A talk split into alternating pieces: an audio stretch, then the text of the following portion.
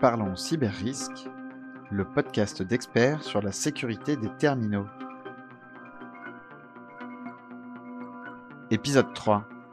Comment anticiper et s'armer pour faire face aux cybermenaces Bonjour à toutes, bonjour à tous. Bienvenue dans le troisième épisode de ce podcast proposé par HP. Dans ce troisième opus, nous ferons un petit zoom sur les différentes solutions qui existent pour faire face à la cybercriminalité, anticiper les attaques et rester sans cesse dans la course face aux pirates.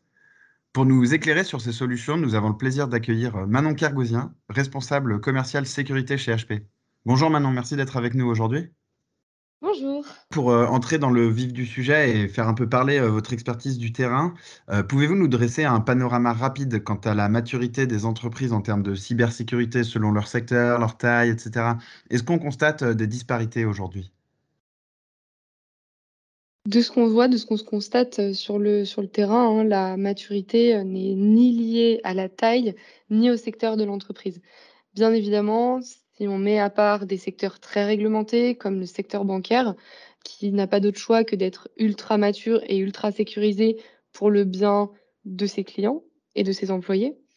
Mais il va plutôt s'agir de la personne qui va être en charge de la cybersécurité dans l'entreprise, comment elle va adresser le cyber-risque, comment elle va adresser efficacement le niveau de risque par rapport à son business?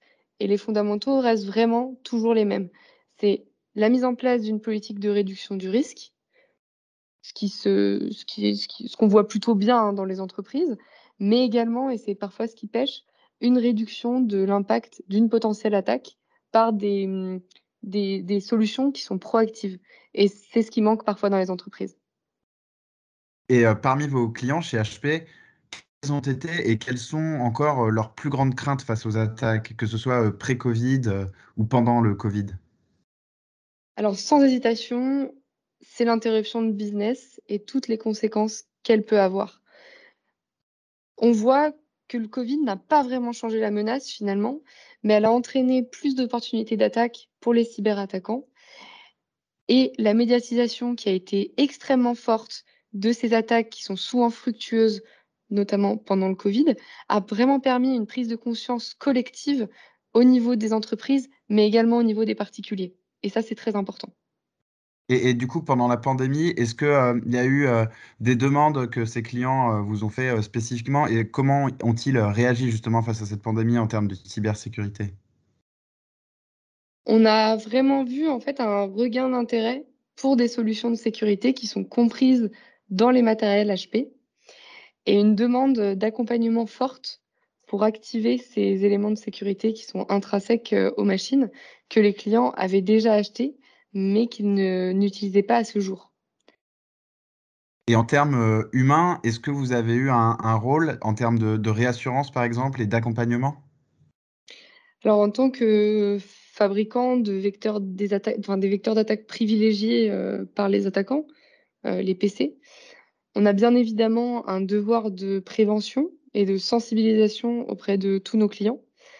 Mais plus particulièrement, nous avons été euh, sollicités par des clients pour les accompagner dans des rémédiations à la suite d'attaques sur des parcs de machines HP euh, pour leur remise en route suite à une attaque euh, fructueuse. Effectivement, vous, vous commencez à l'évoquer, votre rôle principal, c'est de les accompagner plutôt en termes techniques. En quoi l'intégration de la protection dans les terminaux a-t-elle justement permis à vos clients d'assurer la sécurité de, ceux-ci, en particulier ben, avec la soudaineté de la mise en place du télétravail Donc, si on en revient euh, toujours aux fondamentaux, en amont, on va avoir des solutions de prévention, comme la solution euh, SureClick, qui va permettre euh, d'isoler les potentielles attaques et potentielles menaces. Et en aval d'une attaque, avec des on va venir accompagner les clients avec des solutions qui vont permettre de limiter l'impact d'une attaque en remettant le matériel en ordre de marche beaucoup plus rapidement avec une intervention humaine euh, qui va être minimale. Donc ça, c'est des solutions comme Sure Recover ou Sure Start. Et donc cette euh, intervention humaine minimale est hyper importante aujourd'hui en situation de télétravail, bien évidemment. Et en quoi, euh, toujours sur le plan technique, des solutions comme HP Wolf Security permettent aux clients d'anticiper et de prévenir les attaques? Donc, en plus de ce que je viens d'évoquer, dont le but hein, va être vraiment de venir réduire la surface d'attaque de nos clients, toutes ces solutions vont également remonter des informations qui vont être utilisables et actionnables par l'entreprise dans son écosystème de solutions de sécurité, notamment avec la solution SureClick Enterprise, qui va transmettre des informations selon un framework euh, plutôt très connu qui s'appelle le Mitre Attack, qui est aujourd'hui un, référentiel important sur le, dans le secteur. Donc aujourd'hui, il y a pas mal de, solutions qui sont à disponibilité des, clients. Est-ce qu'ils se sentent vraiment prêts à faire face aux cyberattaques euh, via ces solutions? Et comment euh, leur faire comprendre et par extension aux collaborateurs qu'il s'agit un peu aussi d'une course contre la montre face aux pirates et qu'il faut euh, sans cesse ne pas relâcher la pression en termes de politique de sécurité?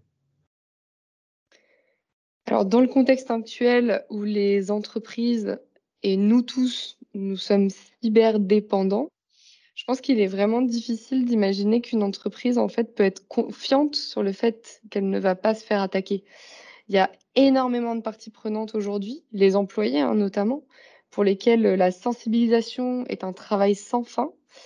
Et puis, euh, il y a également de nouvelles menaces. On a beaucoup entendu parler cette année des attaques sur l'écosystème, sur la chaîne de valeur, qui ne prémunit personne en fait contre de potentielles attaques. Euh, mais je dirais pas que c'est une course contre la montre, au contraire. Euh, l'idée, c'est de toujours garder en tête qu'on peut être euh, victime d'une attaque réussie à tout moment, l'anticiper pour réduire ce potentiel impact au maximum et s'en relever le plus rapidement possible. Et selon vous, quelles seront les prochaines évolutions en termes d'attaque informatique auxquelles HP notamment et ses clients devront faire face? Donc, je parlais de cyberdépendance et aujourd'hui, on est tous euh, cyberdépendants. Donc, forcément, ça induit forcément de se poser la question sur euh, les objets connectés, notamment, hein, qui vont étendre cette euh, surface d'attaque, donc aussi l'IoT. Mais également, on peut parler de l'informatique industrielle, va être un enjeu également, et notamment avec l'impression 3D. HP, comme vous le savez, j'imagine, on travaille beaucoup sur l'impression 3D. Euh, et si on parle d'impression, si on réfléchit un petit peu plus, on peut se demander si aujourd'hui tous les clients ont conscience que les systèmes d'impression peuvent être également un vecteur d'attaque comme un autre, comme au même titre d'un PC, parce que finalement c'est un PC. Et la question va être comment euh, gère-t-il en fait ce, risque qui existe aujourd'hui et qui est parfois euh, un petit peu négligé? Merci Manon Cargozin d'avoir été avec nous aujourd'hui. Merci à vous. Merci à tous de nous avoir écoutés et à très bientôt. Parlons cyber risque, le podcast d'experts sur la sécurité des terminaux.